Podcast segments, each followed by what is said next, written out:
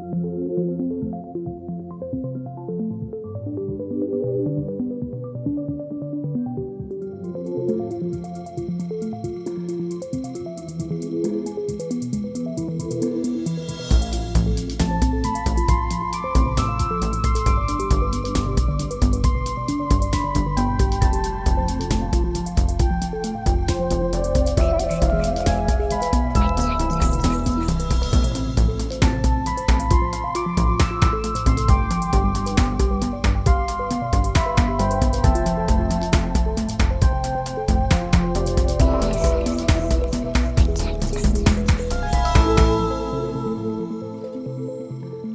welcome to Cursed Objects, a podcast about cultural history, politics, and tat. With me, Dan Hancox, a journalist and writer of books occasionally about music and Spanish communist u- utopias. And me, Dr. Cashity, a historian and person of interest To whom? to everyone. okay, not, not the police. Good, good. Glad to hear it. Well, you We're never staying know. out of trouble this series. Um, and as you know, every week uh, one of us brings in an object that perfectly unsettles our sense of the world, and together we try to work out why. Kind of like a cursed show and tell. That's right. It's always led by the object, and then we broaden out to talk about history, maybe a little bit of sociology and culture studies thrown in. We're feeling spicy. Yeah, uh, but jokes also. Don't worry about that. this isn't a lecture, mate. Um, it's my turn this week, and I've brought in a very cursed item. It's a red t shirt with a McDonald's logo in the top right hand corner, and underneath it says crew and Cactus Jack. I mean, it looks like a McDonald's crew T-shirt. It looks like a T-shirt that an employee of McDonald's would wear. It's it's a uniform, right, for for mm. someone who works at McDonald's. Except this T-shirt costs at least thirty-two quid. It was never actually on sale originally, and the reason it says Cactus Jack underneath the word crew is because that is the clothing line, clothing brand of the rapper Travis Scott, the American rapper Travis Scott this isn't so this is already a slightly confusing item right? This is a red t-shirt red mcdonald's t-shirt with the yellow golden arches on it but it's a collab. Because this week we're going to be talking about brand collabs. And if you don't know what that is it's when it's sometimes when two global corporations decide to hook up and produce a product together mm-hmm. Two corporations that work in very different industries normally Yeah, like KFC and uh, Walkers. There was a really, really weird advert with Gary Really? Lineker. Yeah. You can get. I didn't know you could get K, what so KFC flavored crisps. I think that I be? think that was the yeah. So that's a really good example of like two brands uh, working together. Working together. I mean, this is what we're going to get into. This is exactly Mm. the sort of nonsense I want to unpick. But we now live in a world where brands, where people are themselves brands. So Travis Scott is a rapper, not a particularly good one, but an okay one. but someone who is sort of king of the brand collabs of a different kind, where you have a musician or sometimes a visual artist, um, sometimes an actor or just random other celebrity, you know, an Instagram influencer or model who has collaborated with a I mean, it's basically it's a brand endorsement, mm. but for the 21st century or certainly the 2020s. This is a fairly recent development, I would argue, that brands or rather global corporations have pulled in individual artists from the creative creative world, from the creative industries, to to do one of these so-called collabs. This Travis Scott T-shirt, which is today's cursed object, was never actually given an official release for sale. So it wasn't like available from the McDonald's website. It wasn't available from the Travis Scott website, as far as I know. Um, it was given out to McDonald's actual McDonald's employees to wear during the time that there was this promotion going on between Travis Scott and McDonald's. The place that I found it for sale for 30 quid plus uh, is StockX, which is like a resale site of like exclusive merchandise, trainers, and stuff like that. And actually, if you look through, if you look on StockX for McDonald's and Travis Scott, there's a whole range of merchandise. Like some of these t-shirts, there's like a hoodie which is 130 quid. There's Travis Scott X McDonald's slippers for £42 for that. Like, why anybody would want to wear a pair of slippers that was simultaneously advertising this, you know, fairly heedless global fast food chain and quite a shit rapper. I have no idea, but but the options are there. There's literally about 20 different types of t-shirts. There's a flag. There's a Travis Scott McDonald's keychain. There's shorts, which are about there's 66 pounds as well. There's various hats. There's basketball shorts. There's pretty much everything you could imagine. There's like a good like 80 or so items there available. So can I just ask, is the kind of distinction here that obviously celebrities have always done adverts. Yeah. Like Bob Hope did like cigarette adverts. Yeah. And there's always been a kind of crossover from celebrity and brands and corporations. Yeah. But what's happening here is a slightly different way of marketing Mm-hmm. and branding where something is created, like a cultural product is created, like Yeah. shorts or clothing or whatever. And that is framed as a collaborative endeavor that takes the kind of, it's kind of implied in this that the artist is like using their creative skill to create Yes. something, whereas more cynically, actually, It's- they're probably not doing any of any of It's this ju- sort. more cynically, it's just an ad campaign, you know. Yeah, Like yeah. so, no, that's a really important distinction. Thank you for bringing that up because because as you say, yes, like so for as long as we've had advertising, we've had prominent people, and it you know probably would have been like film stars more often in like the 1940s and 50s. um, Yeah, often advertising cigarettes, and you know there's maybe an interesting through line there of like how it's actually these quite harmful thing, harmful products that that require a bit of um, a bit of sort of support. They're also mundane products. That's something I really want to get across here. Is like a lot of the brand collabs we're going to be discussing today. For me, they kind of come from a a desperation on the part of corporate capitalism, or rather consumer capitalism, to find new avenues of novelty where there are none. Like we all buy food, we all buy clothes, we need food, we need clothes. Um, getting excited about it at this point in human history is clearly becoming ever harder, and it's become ever harder for people who work in marketing and advertising to find new ways to say buy this bloody toothpaste. So you know, like watch out for the Travis Scott like- Colgate collab. yeah, exactly. I you genuinely wouldn't be surprised at this point. We're going to talk about a lot more examples of these sorts of collabs. I'm going to keep sort of saying collabs in inverted commas because I think I find even the abbreviation upsetting. Even the abbreviation is cursed as far as I'm concerned. And there's a very specific reason for that. And yeah, let's go back to what you were saying, Kasia, about that journey from like Bob Hope advertising cigarettes to Travis Scott producing 100 items of tat that nobody particularly wants in, in quote, collaboration with McDonald's. Because it is about like the point I want to get across today is about there's this cannibalization of the language of creativity from the world of corporate consumer capitalism, you know, and they've borrowed that language. Well, they've stolen that language essentially. The word collaboration is, you know, comes from creative work, right? It's um, that that's where that's where that begins.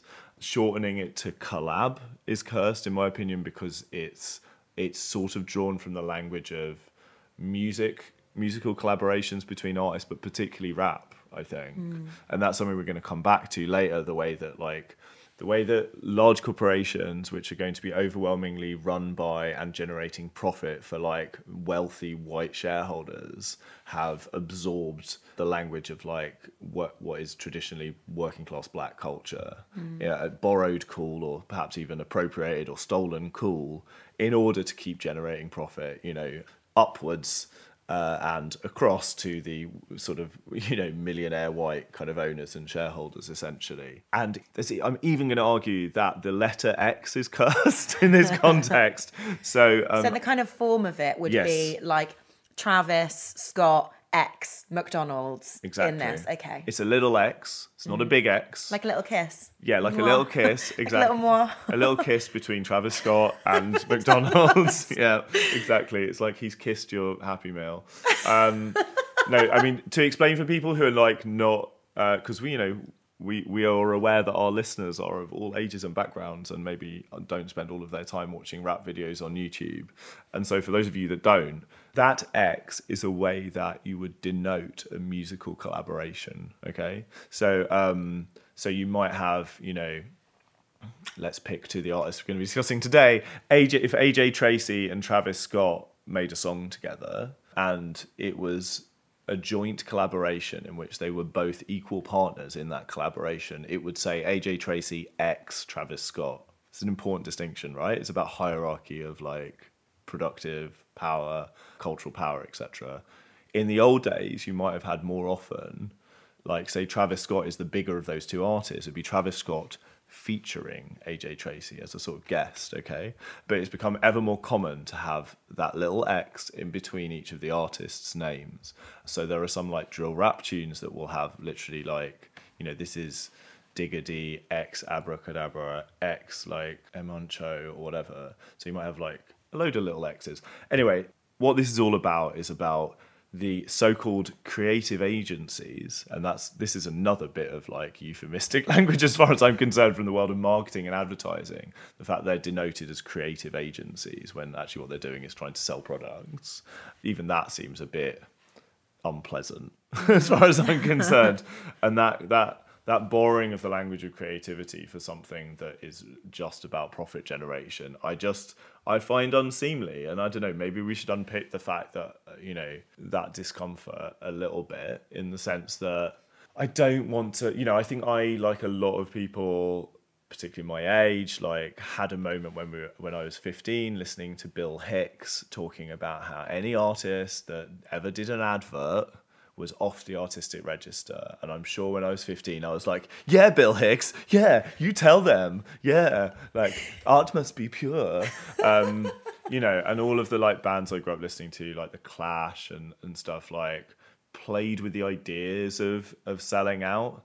There's a clash line which I'm not going to quote because it's quite unpleasant, but yeah, about um, about the inevitability of people that are in the first instance railing against the system inevitably going on a journey whereby they ultimately sell out. And this is i suppose selling out is an idea that sort of looms over this whole conversation. And i want to make it quite clear that like this isn't about like haughty judgment sort of on everybody. Like my take on that bill hicks thing now is like it's a lot more complicated than that. And that's not just me being sort of lazy or sort of selling out myself or kind of moving to the you know becoming more right wing as like since I was 14 or whatever.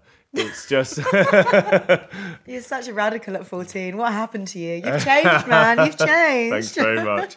But you know it's uh I find I just find it a bit tedious if like you are obsessively hardline about stuff like that. Yeah, agree. And so this isn't about Travis Scott, you know, being off the artistic register for working with McDonald's and making reportedly 20 million US dollars for this deal.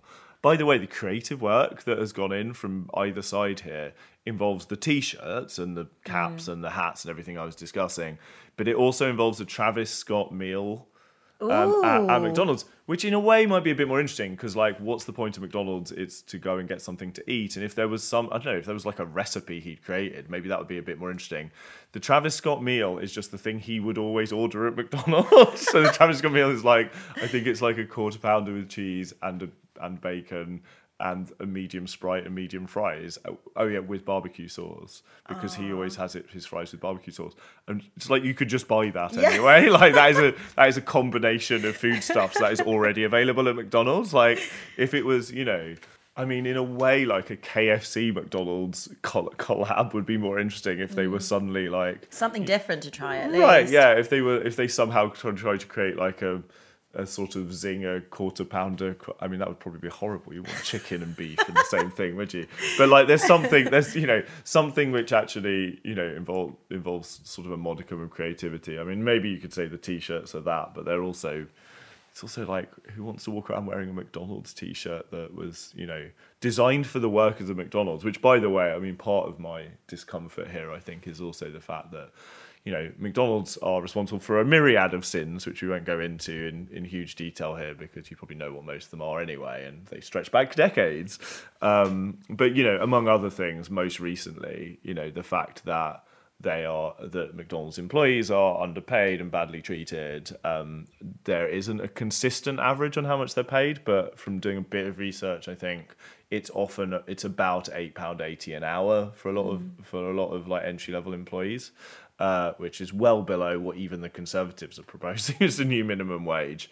And I should shout out the Fight for Fifteen campaign here, which in both the US in the US has had a great deal of success. That's the 15 in question being $15 an hour. Uh, there's a Fight for 15 campaign in the UK, which is fighting for a minimum wage of £15 an hour here, which um, the Labour MP, Andy McDonald, was very recently stormed out of uh, the shadow cabinet, Keir Starmer's shadow cabinet.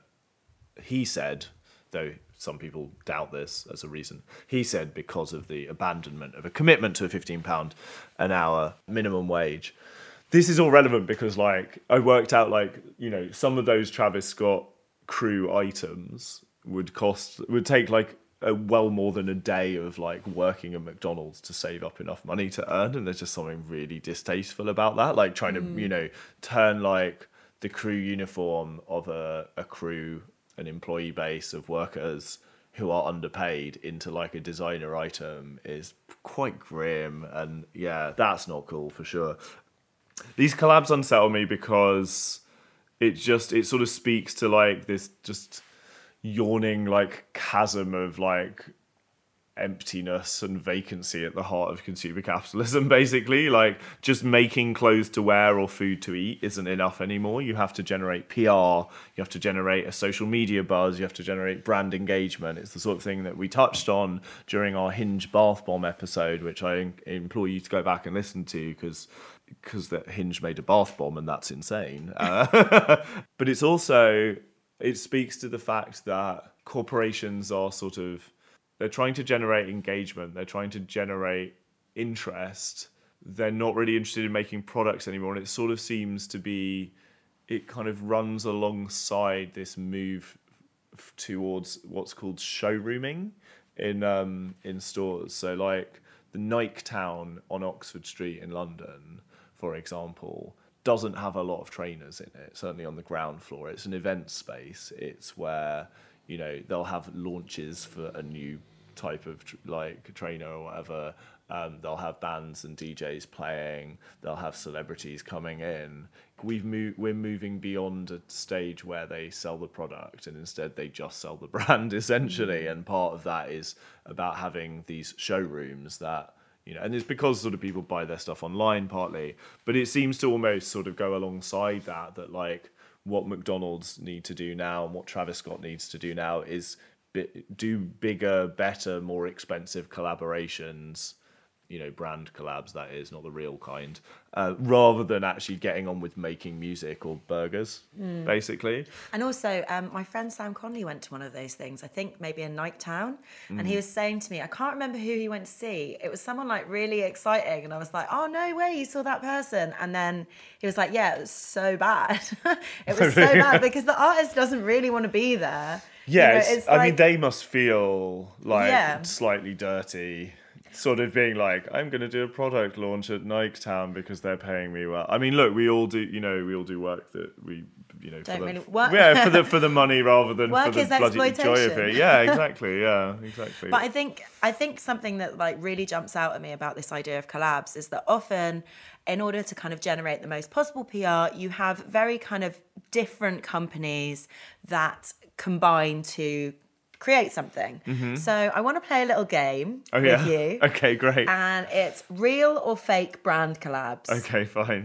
Let's do so this. So we're just gonna kind of I'm just gonna explain a brand or I'm just gonna like tell you about a collab. Yeah. And you need to tell me whether you think it's real or fake. okay, lovely. Bring it. So the first one is IKEA, as in a flat pack furniture fame. Um, and Off White, a fashion brand by Virgil Abloh, where t shirts regularly sell for around £220, often much more. Oh my god, did Virgil Abloh do an IKEA range? Yeah, I reckon he did. Yeah, I reckon that's real. Yeah, yeah. it is real. Amazing. A- what did he do? What did he create? So he created a number of items. Jesus. I mean, this is a perfect example of a you know a mega brand like IKEA needing an injection of something fresh and cool to their marketing because there's only so long you can keep saying, hey, we've got cheap shelves. And they've got cheap shelves, and we all know they've got cheap shelves.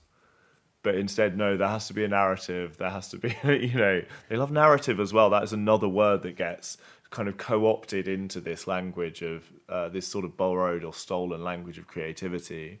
Something important here is that uh, this was launched at IKEA's, and this is what they called it Democratic Design Day.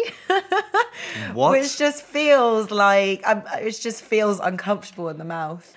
And I also think what's really important here, and this is something that we haven't quite spoken about yet, but collabs often have a kind of hype. There's a hype that's generated around them. So in the article that I'm kind of reading from, it makes sure to let you know this is a collection from 2019 and that it will drop on the 1st of November at 10 a.m. sharp. So you have to be there at 10 a.m. before they all sell out because once they sold out, there are no more. it's the same imperative again of needing to generate buzz around an event, right? And that's why, mm. you know, you mentioned this was said at the press launch. Of course, there's a press launch, it's all PR. This is marketing masquerading as production, which, in the same way that when we talked about the Hinge bath bomb in series one, there weren't really that many of them available to buy. Like there is always a limited supply. That's partly about driving up the value and scarcity and making sure that they end up on these resale websites where they, you know, the price rockets and you know people share that then and go, oh my god, look at you know look how much it costs now to get this exclusive item. Happened when um, like with Skepta's like Nike Air collab, uh, where he Skepta the Grime MC designed and you always wonder how much work you know has actually gone in you know how long did travis scott spend behind like a computer trying to actually design those t-shirts or did someone just do it for him and he said yeah that's fine. You know uh, but yeah like with the skepta's sort of nike trainers like the price soars that's sort of part of the point. It's all about generating more pr but it is very much PR masquerading as production productive activity because we're moving into a world beyond productive activity almost in which the product is the brand not the physical object. They're trying to make objects obsolete Kasia and they are trying to make this podcast obsolete. That's what's going on. That's why we're talking about it in such emotive terms. yeah exactly. We, we feel personally slighted. And yet paradoxically we are talking about a cursed object today that was produced not for sale though originally. Not for sale at all but but in order to be shared online you know to generate that buzz to generate that hype about you know and it's going to be as you say around a launch of a particular date the new campaign drops there'll be a video there'll be like you know insta stories there'll be hashtags god there's always hashtags so that's one out of one for me now Yep.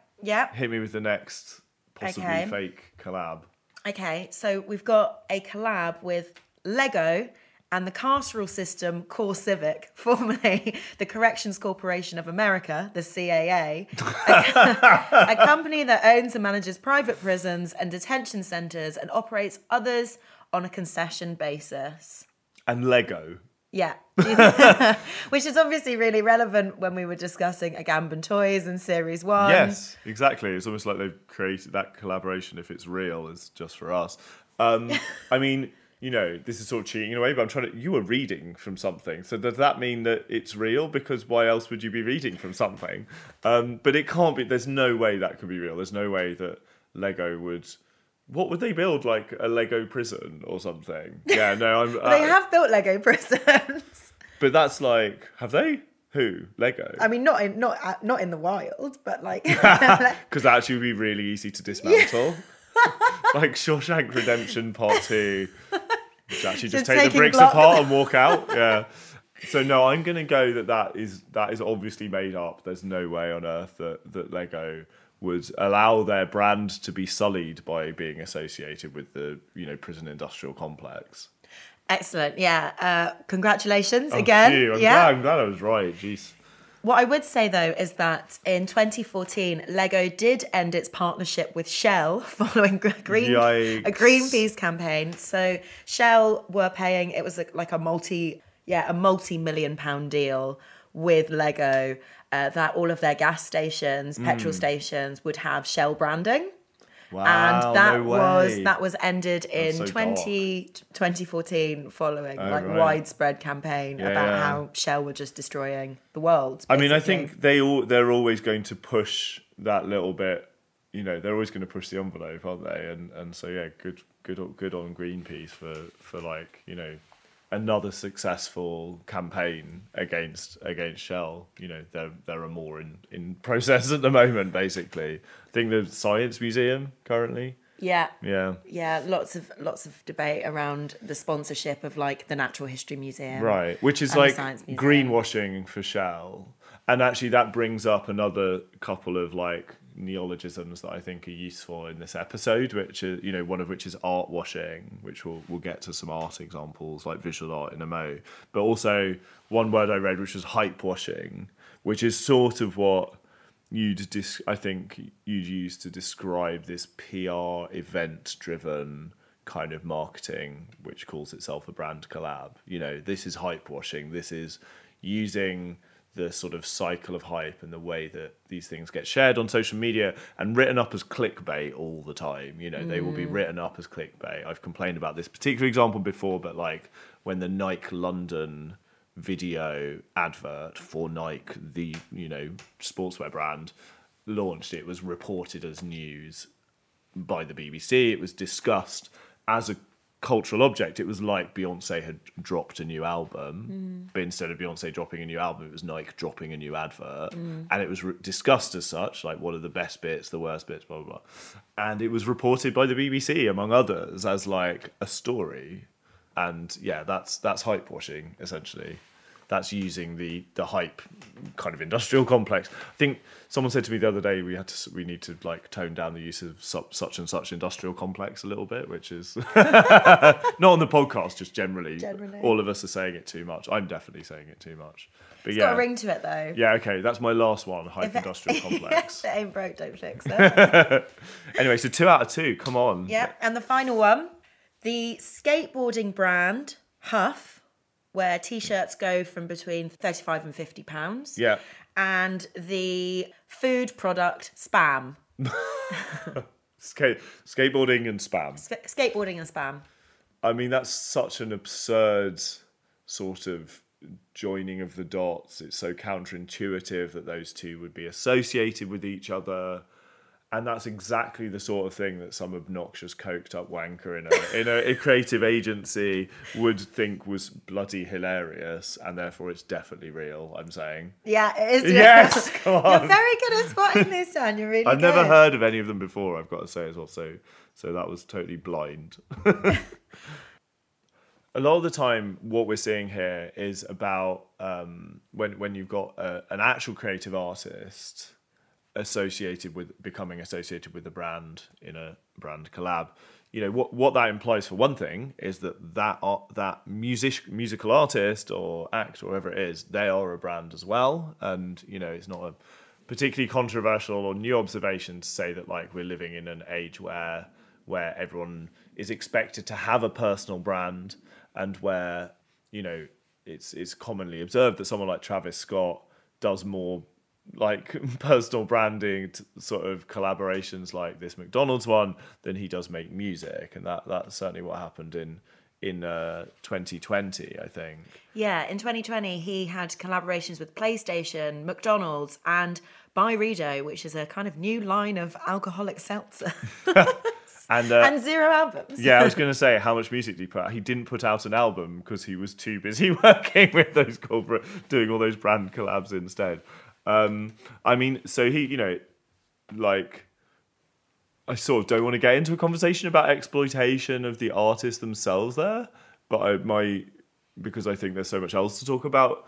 Um, it would certainly seem that Travis Scott is quite on top of things there, given the sheer number and, and size of these deals. And if he is raking in 20 million US dollars from McDonald's, um, he's probably doing all right.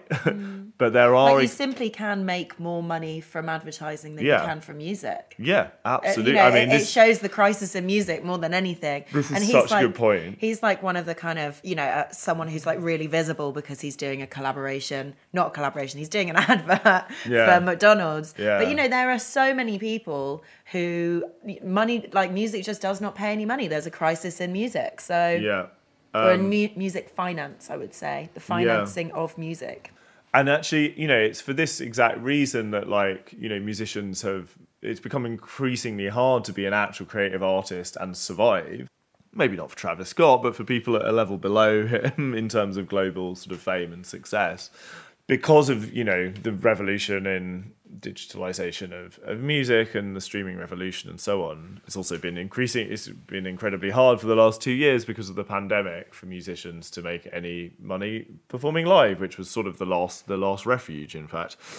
And you know i uh, for people who don't know like it's been about 10 years writing about music and particularly about grime music a genre that was marginalized from the outset that was treated like crap by the music industry by the by you know everyone from like BBC Radio 1 Extra to the record labels that briefly signed some of these artists actually would you know all of these people treated the grime grime scene quite badly didn't give them the artists the space to breathe didn't give them the financial support that they needed to develop.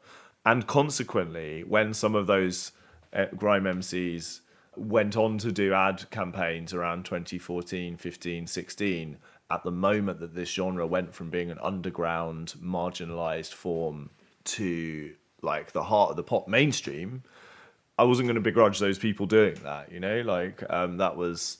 And, and as I say, this isn't about judgment of the artist. It's not about striking them off the artistic register for doing an advert or doing a brand collab it's just nonetheless important to talk about the line between creativity and profit. It is important, and it's important to talk about what it's less about the artists in a way and more about what the corporations are seeking to do in reeling in like basically co-opting a bit of black urban cool a lot of this is about race it's often rap music being brought in to lend some like cool points basically to a brand that has none because they're not supposed to because they just make bloody you know shelves or whatever it might be you know. That's and it must it bears saying as well Virgil Abloh is a you know one of the coolest black fashion designers in the world. And it, it is so often like a very white kind of corporation making a product that has nothing to do with the world of cool, uh, which then like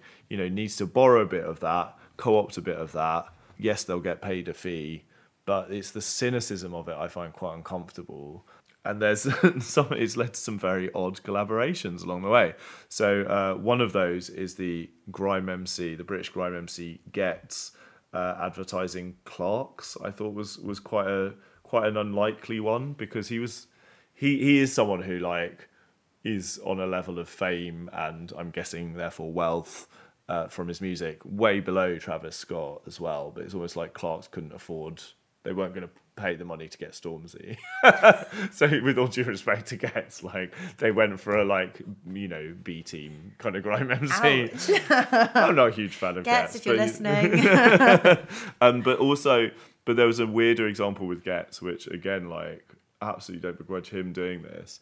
Here's a brand collab from before they were called brand collabs. It's from about 2011, I think, and it was Ghetts X the Census. That's right. Um, the 10 yearly uh, kind of project in which I'm trying to find a synonym for census, there isn't one.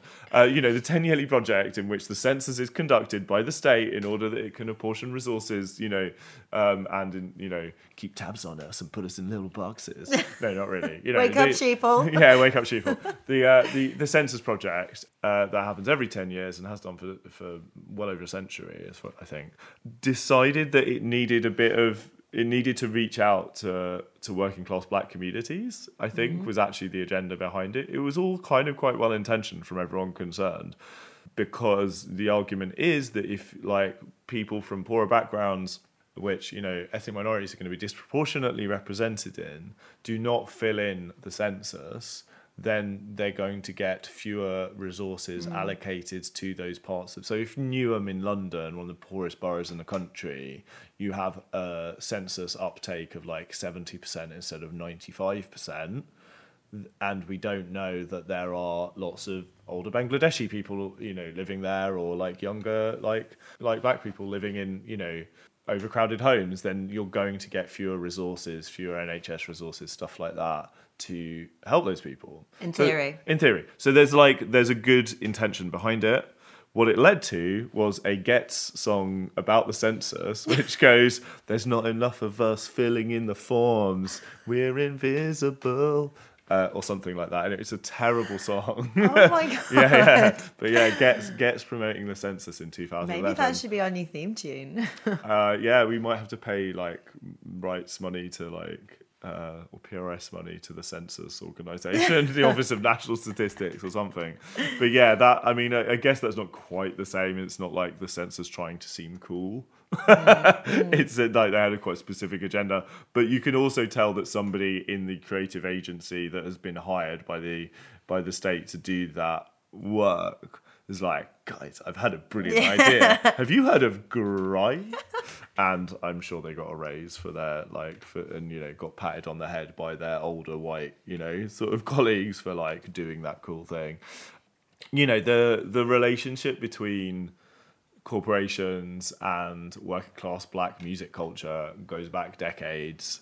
You know there is the sort of ground zero. Um, tune My Adidas by Run DMC, in which, as far as I know, just from memory, I haven't looked this up, so don't quote me on this. As far as I know, they weren't uh, they weren't paid to do that. That was Run DMC talking about how much they loved their Adidas trainers because they love their Adidas trainers. But it's sort of it's a sort of generative event in which I think the advertising and marketing industry were like, hang on a minute. like if we get, you know, and it's about, it's like black cool is itself like a commodified product in sort of in Western capitalism. Um, and that is problematic for all sorts of reasons. Uh, it's something that was we also witnessed in the in 2004 our friends mcdonald's who we've obviously already been talking about today they actually offered money to any rapper specifically who mentioned who like included the big mac burger in their rhymes. The uh the the news the news story that i sort of saw about this when i was googling it earlier was big mac pimpin which is not a great pun is it really um, but yeah, they, they were offering something like five dollars a mention or something um, for McDonald's to be named in, and that's sort of the that's the natural extension. That's 2004. That's the natural extension of Run DMC making My Adidas in the late 80s. And if you jump forward another 17 years or 16 years to 2020, you have the Travis Scott McDonald's ex McDonald's brand collab. And yeah, it's a trajectory that begun over 30 years ago, but you can see the line that runs through all of it, I think, and I guess which is of- which is the exploitation of black music culture. Absolutely. And I think that really came to a head in 2017 where Pepsi had a advert with Kendall Jenner who is one of the Kardashian sisters. Oh, yes. Do you remember? Yeah, I remember this. Um, and she, in this kind of advert, she's drinking a Pepsi, and then there's some police, and she goes up to the policeman and offers him a Pepsi, almost kind of like, oh, you know, Actually, we we have more in common than we realize. yeah, realized. like a kind know. of, sub- and like maybe even like a subverting of that image. You know, the image where um, there's like a little girl, I think, handing over a flower to like Mm-hmm. a policeman, or like you know, there's been loads of images to that kind of that kind of flavor, which Yeah, is kind yeah. of like we're confronting state violence with with peaceful means. and in this, it's kind of like Pepsi is confronting state violence by giving them Pepsi. Yep. And like I think what's really interesting is it caused quite a kind of controversy at the time, and I think rightly so because it co-ops the image of Black Lives Matter, of resistance to real real life, I guess, the murder of black people in the US and elsewhere. And it takes that kind of that those real uh, hard fought kind of activist movements and subverts it to just branding. And I think the the key thing here is that it it drew on Black Lives Matter, but used a 21 year old white privileged model. Yeah, who you know got the backlash she deserved, basically. I think for it.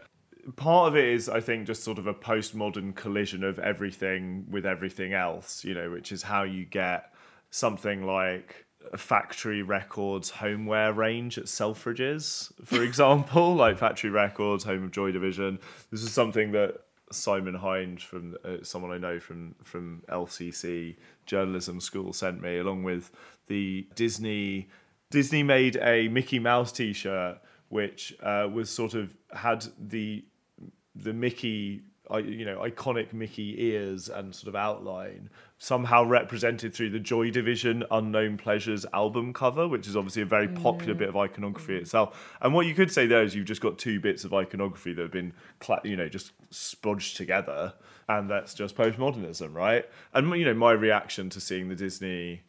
Mickey Mouse Joy Division T-shirt was was that's quite funny. Yeah, like I'm not upset by that, and maybe it's partly that maybe I'm unsettled by some of these things and just more amused by the others because of the context of the particular people in particular mm. people involved. And I feel like the Joy Division one will piss off some quite like yeah authenticrat Joy Division fans, so it's okay. Because um, Archie Bashford, who did our artwork, who legend, did Cursed Objects legend. artwork, he also has one of those Joy Division T-shirts, but instead of saying Joy Division, it says One Direction. and you only kind of see it, and you're like, "All oh, right, yeah," and it always makes like it's something that I like. I think is just so funny for exactly it, the same reason. I think there's there's a range of those t-shirts, and they're established as a provocation, basically, mm. to people who are like, "No, stop getting Joy Division wrong. That's not what that means." You know, it's a wind up. It's absolutely a wind up. And you know when. Supreme, the skatewear brand, collaborate with Kryptonite, the bike lock brand, to make a Supreme slash Kryptonite bike lock there's a playfulness there that yeah like it's not that i don't think there's any creativity going into this process. It's more the cynical adoption of the language of creativity and the fact that it tells a story about how bored and boring consumer capitalism has is mm. you know? Like the, there's just a it reeks of desperation and it's worth unpacking. So in the researching of this episode, I came across an article by the badly punned name on High Highsnobiety. Which is a sort of fashiony blog. Kind of flat fashion blog, yeah. Of the best, worst, and ugliest collabs of 2020 and uh, which is amazing can i just say in itself that like that something exists. This yeah, is yeah. this is content. Yeah it's content. It's not just it's not just generating content and hype washing for the individual launch day when the you know terrible you know whatever it might be, AJ Tracey McSpicy Burger, which is another one that does exist. Like you know, hey, the song slaps. The song's great. yeah, the song AJ Tracey wrote about his burger is very good. um, uh, but it's also like it's generating content even in the round. Like you need a ra- end of year roundup of the best and worst. Yeah, which you know you've got, Kasia. So yeah, take it away. So one that came to our attention also on Twitter. Shout out Gillett. Yeah. Thanks for this suggestion. but also is on this article is the KFC slash sorry KFC moi Crocs collab. and uh, in this article they write, make no mistake. Crocs has had a huge 2020. the brand pumped out collaboration after collaboration with some of the biggest names in the game, including Bad Bunny, Justin Bieber, and Post Malone. The brand also had some luck in that most sneakerheads were stuck inside for a large part of the year, and buying habits therefore shifted towards slides, sandals, and clogs. However, this KFC collaboration is no more than a marketing gimmick, and it's hard to imagine anyone seriously wearing these. And I think what I really love about that is the idea that they're that these whole brand collabs aren't marketing gimmick, gimmicks in and of their own right. No. That somehow there are the good good ones that are like genuine cultural interventions. Pure, yeah, pure creative projects. And like who d- who decides on the good and the bad other than the people on this blog? Like, Highsnobiety Yeah. decides. Yeah. yeah, I can't believe that they've like slammed it as a marketing gimmick. Um, Yeah, and could you, essentially could you just describe these? So, I mean, you know what? I'm assuming our listeners know what Crocs are. the kind Um, of sandal shoe with like yeah. holes in that are kind of made out of a fairly heavy duty kind of plastic material. Yeah, it's almost. I mean, is it like rubber or something? Yeah, I don't like even kind know. of rubber. I think. I think. And they're kind of branded as like ugly but comfortable. Yeah. And these KFC Crocs have the I mean, they're of hideous. They They, are- they, they are, are cool bad, again now yeah, for some reason, yeah. but they are hideous. They're all hideous. But but, these they- ones particularly but these ones are all the more of- so. They've kind of got like a close up of chicken, fried chicken, Yeah. and then there is an actual piece of a wing, like a kind of mock Yeah, I want to model know. of a of a hot wing on top that's like 3D. So it's not like printed on. It's like what have they actually- made the fake wing out of? I, I, mean, presumably know. rubber as well. It basically looks like. I mean, it looks like the terrible thing that is a croc. Shoe. I mean, I know some people like them, but I don't understand why. The terrible thing that is a croc shoe, covered with like yeah, an image of fried chicken skin with that kind of golden hue, and then it's like someone's just balanced a hot wing on the toe. Which I mean, they they are absolutely hideous. But yeah, the, they they also yeah. Guess what? It is a marketing gimmick. So are all of these things.